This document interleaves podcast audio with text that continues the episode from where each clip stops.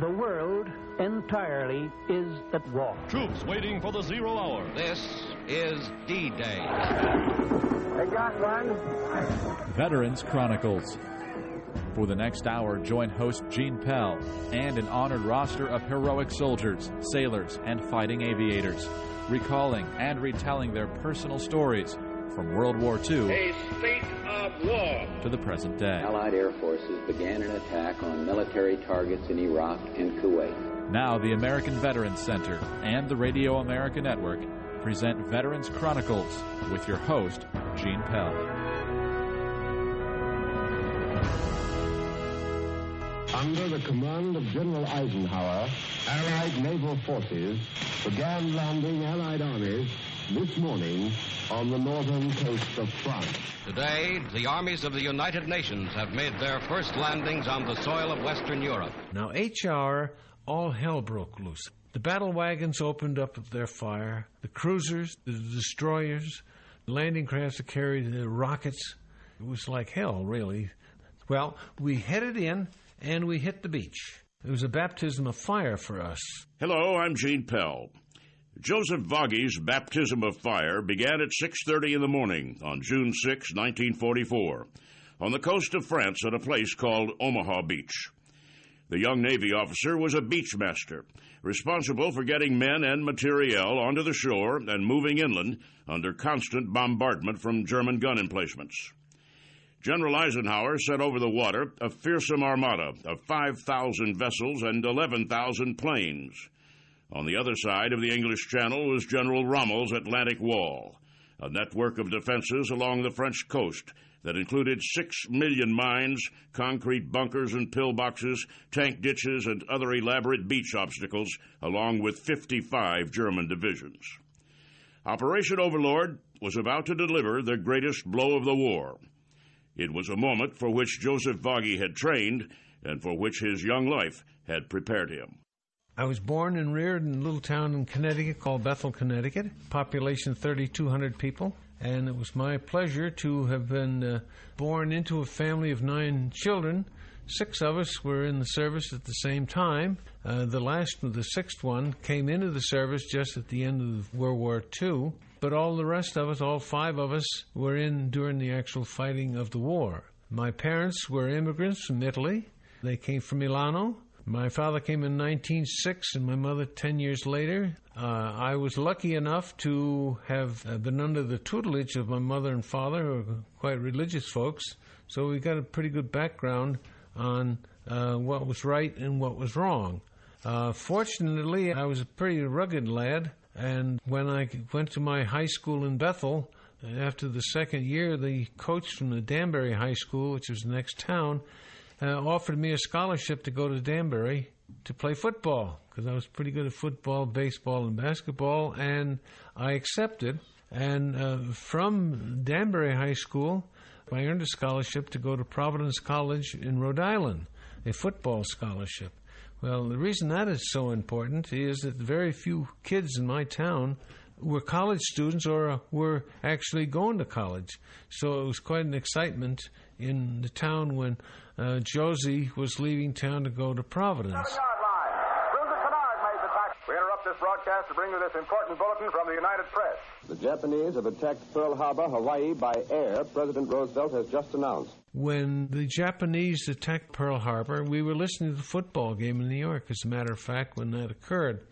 Well, immediately, uh, the draft went into effect, and the uh, person in charge of the draft board in Bethel uh, got in touch with me and said, you know, if you want to finish up, you only have six more months of uh, school at Providence, you may want to go to Boston and, and enroll in the Navy. And if you're lucky enough, well, they'll let you stay on. So that's precisely what I did.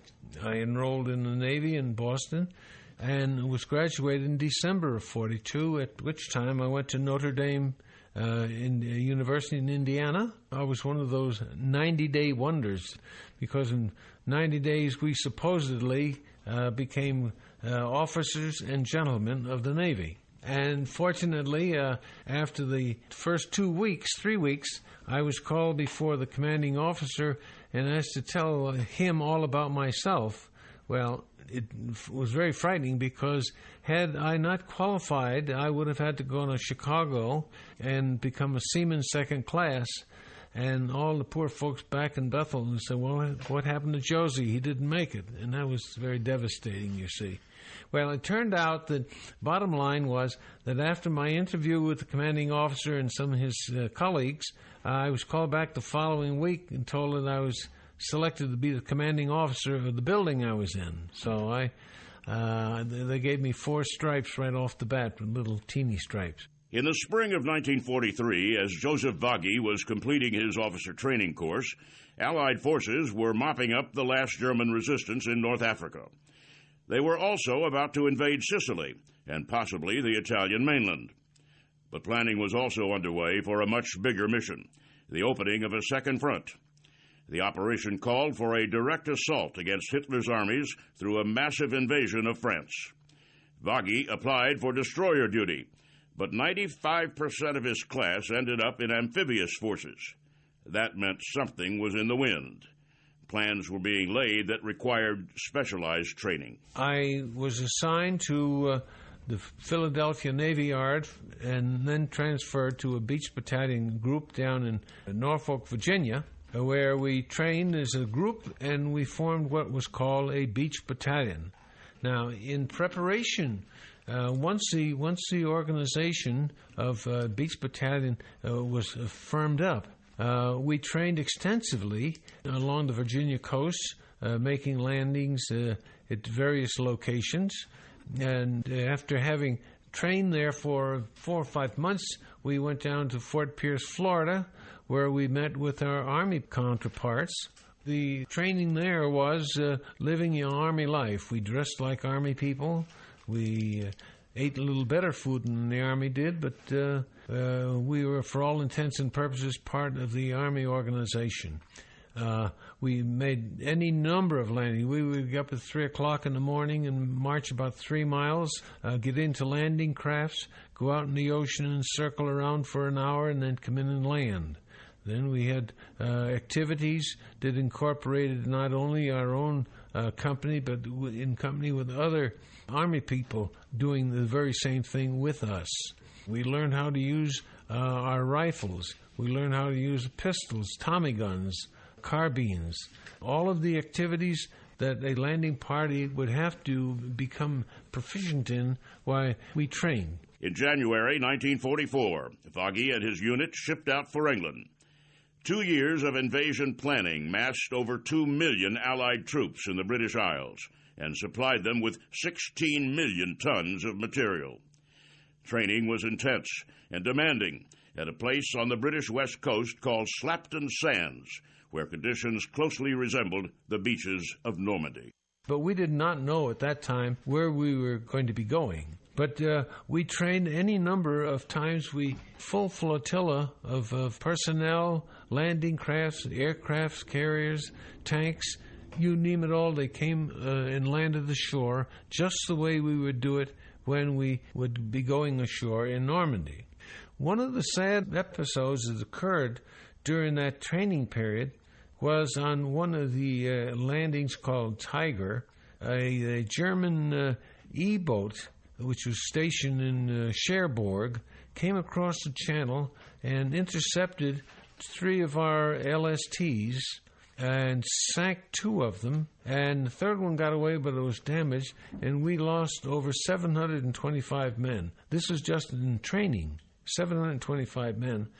And I did not know about this until 20 years later. It was kept a secret, and the families were notified that their sons were killed in an accident during the line of duty. And, but no reference was given as to where, how, or when. And it was a terrible thing, and thank God none of us knew anything about it because I think it would have been very frustrating for the rest of us. So, after several of these maneuvers uh, on Slapton Sands, we went to a place called Weymouth near Dorchester. And we went into what is called a marshalling area. And troops from all over England went into different marshalling areas along the coast. And the reason was that we had to be near a port Now, a marshaling area, you were totally, it was like being in prison. You Once you were brought into that area, you could not get out of it. And only ones that had the highest uh, level of secrecy uh, were able to get in and get out. Now, during that period of time, we as beachmasters and those who needed to know would go to tents where we would look at and discuss the, the operation that was coming up, which was the landing in Normandy. I knew at this time where we were going. Didn't know when, but I knew where. Well, at those uh, conferences, at those meetings, we were given the chart, the maps of where we were going to land, given all the details where the gun emplacements were of the Germans, uh, where the obstacles were on the beaches themselves, all the characteristics of the channel, the rise and fall of the tides, when the tides would be high, when the tides would be low, what direction the tides were going in and at what time, uh, what the speed of the tide was, everything there was to know about the beaches, we were given that information and they had a model, and we had pictures of that showing the profile, the, the elevation of the beach area. Of course, one of the things that made me feel comfortable about all of it was that during our uh, period of introduction and, and uh, study in the marshaling area, one of the things that was on the beach that we could identify as we were going in was a house near a certain location, and I had that burned in my mind because that was what I was looking for. And when the day came and we were going in, I said, "There's a house. We were in the right place." So I felt very comfortable.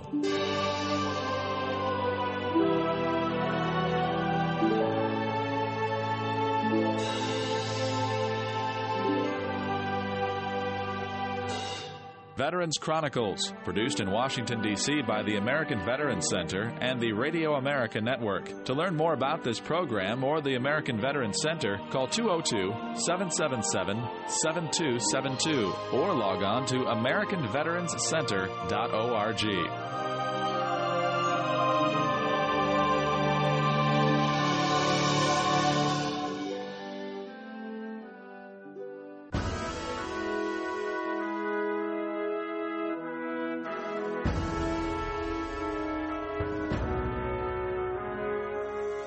listening to Veterans Chronicles, presented by the American Veterans Center and the Radio America Network.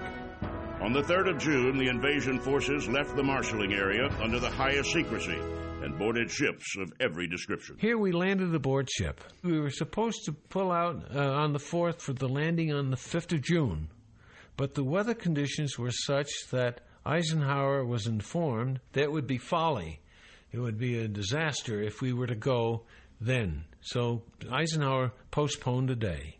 And the following day, Eisenhower said, We are going, it's all go. And it was then that Eisenhower got on the radio and broadcast his speech to all the hands we're on our way. June 6, 1944, D Day. While American and British airborne units began securing positions behind Normandy's beaches, the greatest invasion force ever assembled was moving across the storm tossed waters of the English Channel. Most of the assault troops traveled in big transports, LCILs, landing craft infantry large, but they would be taken ashore in smaller vessels launched 10 miles from the French coast. As we were going across the uh, channel, we played uh, some poker. I was never much of a poker player, but at least I had the sense of knowing when I could lo- I was going to lose, and that was when I saw I had five aces in my hand, and I said, "Well, that's time for me to get out of here." So. I re- I went to my quarters, as meager as they were, with so many of us aboard, and uh, I just lay in the sack, and I think I may have gotten a little bit of sleep. But by three o'clock in the morning, we were up. Bells rang, and the sound came over the PA system we were getting ready now, getting our gear together for the word to go ashore. The weather was hardly optimal on the 6th of June, but good enough to launch the already delayed landing. The rough waters of the channel caused plenty of problems for ship's captains and debilitating seasickness for thousands of troops. Then there were the obstacles and mines that laced the water, and as land was within reach, German artillery opened up. Now, out at, at sea, we were far enough out where the Germans were not, uh, they didn't have the range for us. But once we got in their 88 shells, 88 millimeter shells, which were devastating, uh, they came in, and they could shoot out to the uh, point where we were. As a matter of fact, one of their shells hit our ramp and killed several of the fellows on the starboard ramp. I went off the port ramp.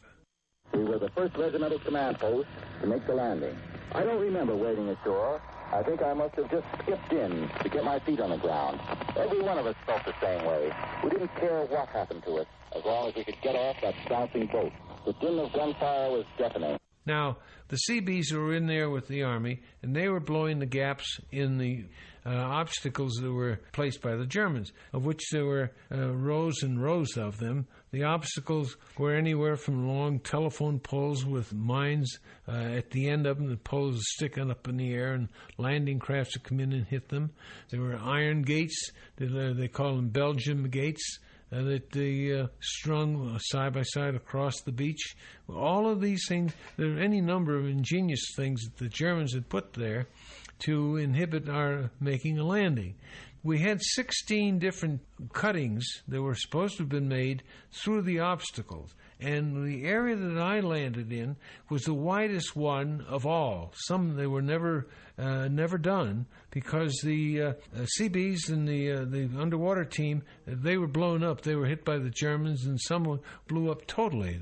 When we got onto the beach, uh, off the landing craft itself, and headed in toward the beach, the water was maybe up to my waist. And as I got onto the dry beach, I could see ahead of me all this purple smoke, a sign that the demolition people who are blowing up these obstacles they're going to set them off. And so hit the deck means get on the ground and once the uh, the explosion occurred and the demolition, whatever the obstacles were, were blown away, I mean, the future ships could come ashore without being uh, impinged on these various types of uh, obstacles that the Germans had put out there. Fortunately for us and all of those ahead of us that came in at low tide, it was wonderful. Those who followed us, the landing crafts, uh, whether they be the Higgins landing crafts, they were in these small little things, which really was the main source of getting the men ashore. Once the bow of the landing craft hit the sand underneath, the ramp would go down and the fellows would run off. Well, uh, one of the things that uh, we were faced there, the speed of the tide was three knots in both directions, and it created what we call runnels. You had high points and low points. Well, the landing crafts, when they hit the high point, the coxswain would drop the ramp, the guys would run off, be fine for a few steps up to his waist. Next thing, he's over his head. We lost an awful lot of men that way. You're listening to Veterans Chronicles, presented by the American Veterans Center and the Radio America Network. Veterans Chronicles is presented by the American Veterans Center an educational foundation dedicated toward preserving the legacy of America's servicemen and servicewomen of all generations. The center is home to two organizations the World War II Veterans Committee and the National Vietnam Veterans Committee, each working to tell the stories of their respective veterans. In addition to this program, the American Veterans Center sponsors additional documentaries, speaker conferences, and two publications World War II Chronicles, and Valor, the Veterans of Vietnam. The American Veterans Center is also the primary sponsor of the National Memorial Day Parade, held annually in Washington, D.C. For more information on the American Veterans Center and its programs, visit the center's website at www.americanveteranscenter.org or call 202 777 7272 heavy fighting is still raging. 3,639 wounded. Red light, green light, and out, out, get out. Gentlemen, this is the real thing. The brutal death march of Bataan. Germany calling, Germany calling. Right in the Fuhrer's face. the ammunition and Cheer for Harlem on parade. You're listening to Veterans Chronicles, presented by the American Veterans Center and the Radio America Network. Now, back in England, a 50 mile long air train gets underway. Yank paratroopers receive last minute instructions before taking off for the invasion coast 100 miles across the English Channel. These are the heroes who established first contact with the enemy. We're over the enemy coast now, and the run-in has started. Out, out into the air over France. And we know that the dropping zone is obstructed. We're jumping, in fact, into fields covered with poles. But I hit my chute and lower my kit bag from my harness. And then the ground comes up to hit me, and I find myself in the middle of a cornfield. And overhead, hundreds of parachutes and containers are coming down. The whole sky now is a fantastic chimera of lights and flak. On the night of June 5th, 1944, three airborne divisions, two American and one British, commenced the first stage of the Normandy invasion. The airborne forces landed behind German lines shortly after midnight. Largely because of the inexperience of the pilots, the American forces were dropped in widely scattered groups. But by morning, this vanguard force had secured bridges, roads, and airfields needed for the forthcoming Allied landings. An almost surreal scene along the French coast greeted the dawn of June 6. In his book, The Second World War, military historian John Keegan wrote The spectacle was perhaps more dramatic than any soldier, sailor, or airman had ever seen at the beginning of any battle. On the Normandy coast, the sea from east to west and as far north as the seaward horizon was filled with ships, literally by the thousands. The sky thundered with the passage of aircraft, and the coastline had begun to disappear in smoke and dust. Under these angry clouds, Allied infantry were debarking from their landing craft, picking their way between the shore obstacles, diving to cover from enemy fire, and struggling to reach the shelter of the cliffs and dunes at the head of the beaches. It was Joseph Vaghi's job as Navy Beachmaster to make order out of this chaos and to bring thousands of men and tons of materiel safely to shore. So, we're on the beach now. We had trained, trained, and trained. We knew exactly what to do, how to do it, where to go. Because one of the things I must say that I think the success of the operation itself, in terms of what we were doing, and many of the others, was the fact that we had uh, lots of training and there's no substitute for that. A lot of encouragement. We talked about what we were going to do. We saw pictures of uh, the various obstacles we were going to be encountering. There were so many things that we did. We had actual prayer sessions that uh, we all have the the, uh, the, good fortune to pull through. And all of these things, our, our men were ready for that, and they each knew his particular duty, whether he be in the hydrographic section, the boat section, the, the uh, communication section, or the medical. Each knew what his duties were. And we had tanks that were supposed to have landed on the beach to silence the German emplacements along the beach. Now we had what they called DD tanks. DD tanks, regular Sherman tanks. Everyone, I'm sure, knows what a tank looks like. Well, these DD tanks were, uh, were a creation of the English. Uh, they had skirts on. They like, they made made a boat out of them. They put a propeller in the back of them, and they put these canvas sideboards on it. So if you went into a lake, it's nice and quiet. It would uh, just rock there, and the propeller would move you about. The unfortunate thing is that the water was so rough that the water came up over the height of these rubber things that were holding it up, and it caused them to sink. Years and years later, they uh, had frogmen go down below and get the uh, uh, location of all of the tanks that were sunk, and they all were all heading in the same direction. And they theorized that it was because they were heading toward that church steeple, and that was the area that they were told to go. Now, had the tanks gotten ashore, well, the firepower had been great because many of the placements that the uh, Germans had had to be neutralized to a good extent by actual men going up there throwing hand grenades in there. We had some of the, uh, we didn't, the early bombing, the aircraft didn't help. Having said that, the weather condition was such, the overcast was such, that the aircraft carriers, the bombers who were supposed to drop the bombs, you know, in two seconds you could be quite a few miles away, and they didn't want to take a chance in hitting the fellows on the beach. So when they dropped their bombs, they were inland quite a bit, and consequently, the fear that many Navy people had was as we were going ashore in the water, we'd hit one of these craters created by the bomb. Well, they weren't there because they didn't drop any there, you see. Landing craft were dispatched to the shore in waves. Beachmaster Vaghi's wave was number six. He pushed off at H hour, 6:30 a.m., and landed one hour and five minutes later. When he hit the beach, he found that all the soldiers who had preceded him were backed up against the dune line. They were not moving. The Atlantic Wall still held back the tide of invaders. We were ganged up at the beach. The beach was pretty flat, all the way from the low water mark up to the high water mark, which was probably the length of two football fields, and uh, which was quite a distance. Now, at the beach where the sand stopped, you picked up little pebbles like stones, little round stones, two inches in diameter, an inch in diameter. They call it shingles. They re- referred to them as shingles and they went up for about a, an incline of about 10 feet, 8 feet, and most of the GIs and all of the people were laying flat on there because the Germans couldn't get their guns down onto them there. Well, at one point, uh, this officer came by to me. Since uh, I was quite noticeable in a beachmaster, I had a BM notice on my arm. I had a uh, walkie-talkie. I had a sidearm. I carried a carbine and uh, I looked like someone that uh, had was giving orders.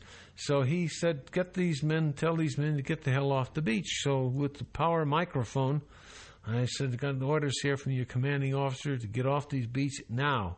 Well, some of the army guys got their Bangalore torpedoes and they pushed it under the barbed wire because there was a barbed wire at the top of this incline and there was a whole bunch of barbed wire across, and on it were signs which says Achtunen Meinen. In German, that's poor German, but it means attention, mines are here.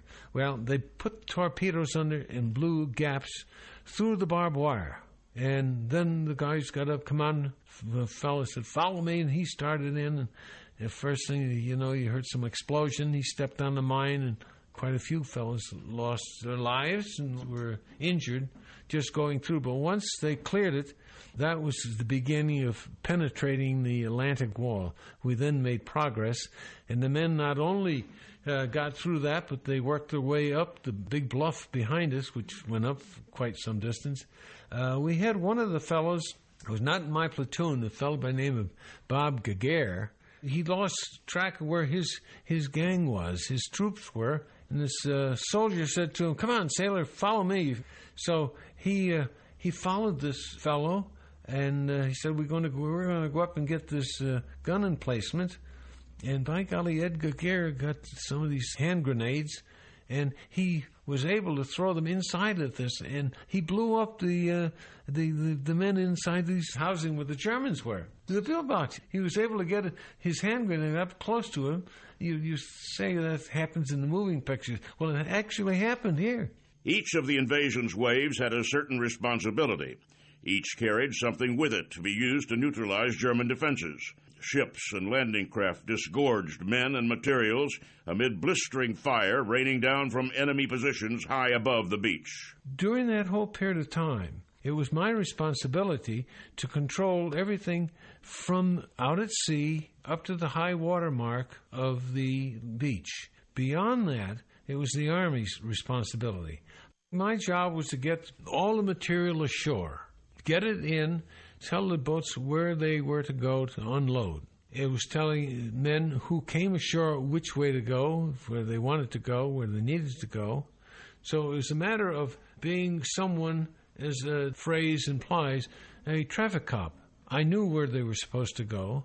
Know, I was somebody they could turn to to find out where they were to go like Times Square in New York. If you saw a fellow who in the blue uniform and had a whistle and a billy stick, you could go to him. You felt comfortable going to him. Well, that was much the way I felt.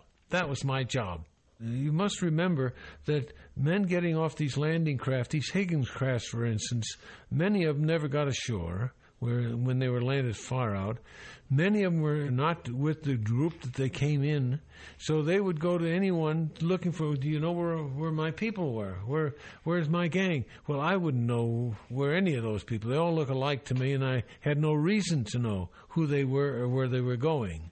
My responsibility was to get them ashore and then make sure they got off the shore, direct them which way to go to get off the shore. Now, the landing crafts would land with LCTs, would have all kinds of vehicles that they would drive uh, off, and uh, they could drive underwater because they were also waterproof. But once they got ashore, usually if you got the first one started in the right direction, the rest of them would follow. If someone's in trouble, I sent one of my men out. I saw this army guy coming in with bicycle wheels on a gun. He was towing it and he was having an awful time with it. And I sent him out to help him in with it. And the man I sent out, he got shot through the shoulder. Came back, he said, I helped him, but I got shot. So you, you never know. It, it, it, those, those times, you just did what the instinct told you to do and what your training told you. I can't say enough about training. Beachmaster Vaghi and his crew were in constant communication with command ships positioned off the coast. The radio frequencies they used, however, allowed the Germans to zero in with a very formidable weapon. We were, I think, at the time, the only communication between the shore and the ship, and we were sending messages like crazy. And I was told later that the we were hit by a big shell, and it was a railroad uh, come from a railroad gun somewhere inland that the German had, that they picked up our frequency because we were sending messages constantly out to the ships. When that shell hit us, my clothes, I couldn't hear, my clothes were on fire, and I could hardly walk. But damage caused, uh, we had a lot of casualties in the area to begin with, but this created more casualties and the shell raised one of the jeeps into the air, came down and landed on one of my men and killed him instantly. This is Chester Wilmot broadcasting from a glider, bound for France and invasion. We've just passed over the coast of France, and all around us along the coast, ack fire is going up, away to the right, the way off to the left. And there now I can see the, the light which is to guide us in to our main landing zone. Now, once we took over, the uh, Germans vacated the gun emplacements, we could go up and look and see what was like inside. And inside, they had pictures painted on the bulkhead. As they looked out on the beach, they, they could tell by the picture where you were and they had uh, instructions on there what elevation to raise the gun and how to aim it, and they would hit us right on right on target, and they they would shoot up the beach and down the sh- beach. We were crossfire, and that's what made Omaha. They call it the Bloody Omaha. Well, that's because at each end of this Omaha area, the Easy Red Beach, uh, they had these guns. The Germans were shooting like this, and we were walking into this uh, cement mixer, is what it turned out to be, you see. The whole operation was successful because of the thing called courage. The gamble of D Day was a monumental success. With the French coast taken, the invasion force pounded at the German forces dug in around the hedgerows of Normandy.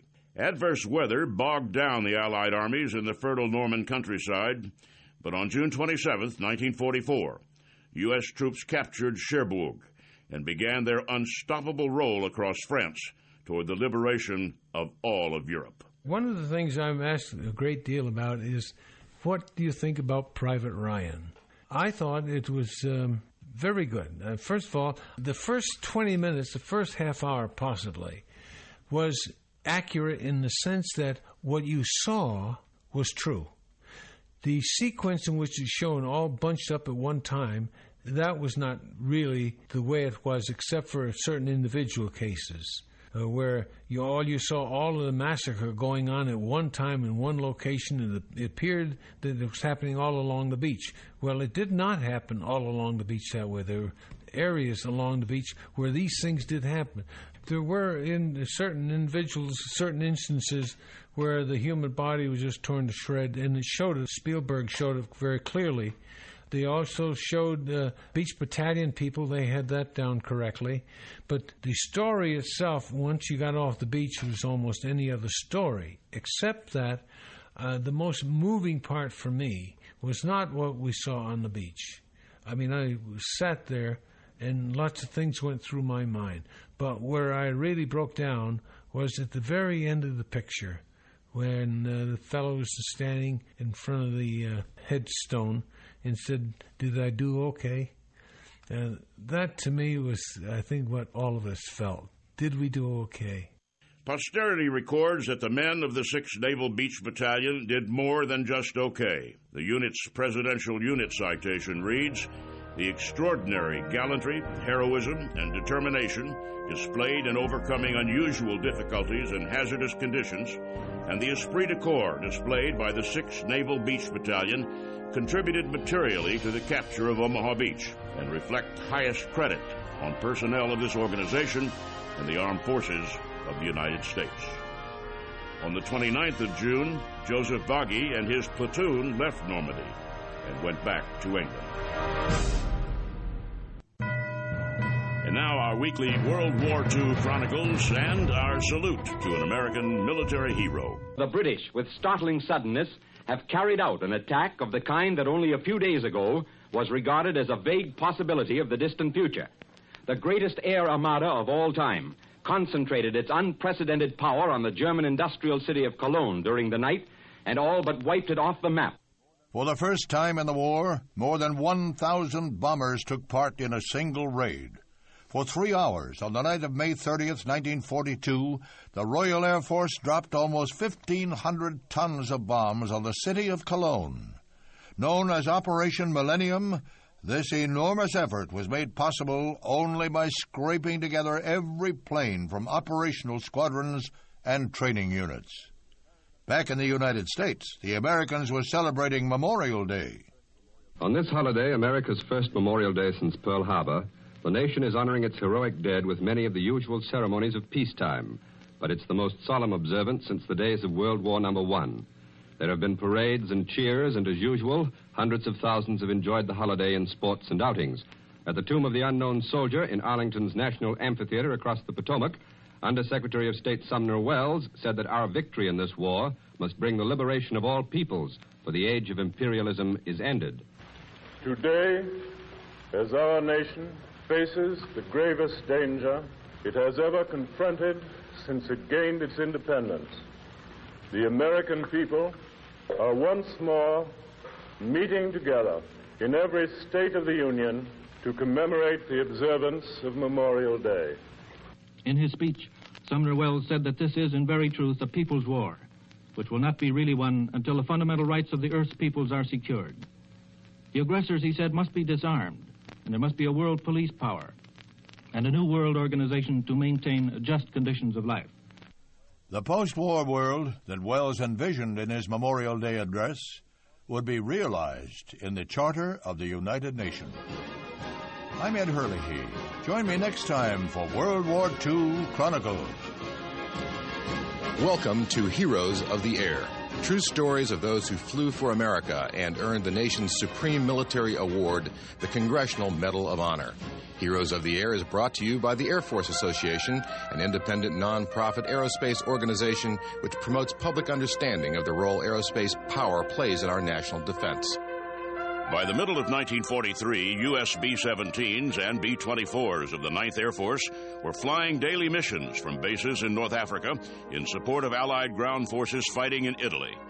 But military planners had another objective in mind that they hoped would cripple the Nazi war effort. Over 1,200 miles away lay important German oil refineries, which, if destroyed or severely damaged, could seriously disrupt the enemy's fuel supplies and hinder its mobility. Ploiești, Romania, August 1st, 1943. 178 B 24 Liberator bombers were assigned the mission, which was to be conducted at treetop levels after the long flight to the target. The dangers were clear. The cost could not be imagined. Army Air Corps Lieutenant Colonel Addison E. Baker was leading his command, the 93rd Heavy Bombardment Group, on that fateful day. As he was approaching the target, his aircraft was hit by a large caliber anti aircraft shell, seriously damaged and set on fire. Lieutenant Colonel Baker ignored the fact he was flying at that time over terrain suitable for safe landing. He refused to jeopardize the mission by breaking up the lead formation and continued unswervingly to lead his group to the target where he dropped his bombs with devastating effect. Only then did he leave the formation. However, despite his valiant efforts to gain sufficient altitude for the crew to escape by parachute, his aircraft crashed in flames after his successful efforts to avoid other planes in the formation. By extraordinary flying skill and brilliant leadership, Lieutenant Colonel Baker rendered outstanding, distinguished, and valorous service to the nation. For his conspicuous gallantry and intrepidity in action against the enemy, above and beyond the call of duty, Army Air Corps Lieutenant Colonel Addison E. Baker was posthumously awarded the Congressional Medal of Honor.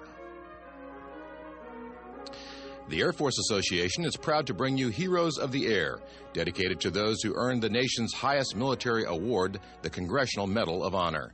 Their service and sacrifice reflect an ideal that puts others and country above self.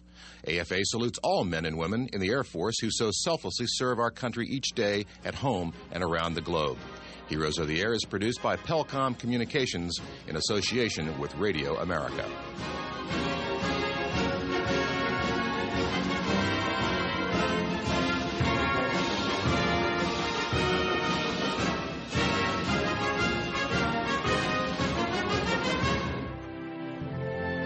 That's it for this edition of Veterans Chronicles. Please come again next week. I'm Gene Pell, saying so long for now. Veterans Chronicles, produced in Washington, D.C. by the American Veterans Center and the Radio America Network. To learn more about this program or the American Veterans Center, call 202 777 7272 or log on to AmericanVeteransCenter.org.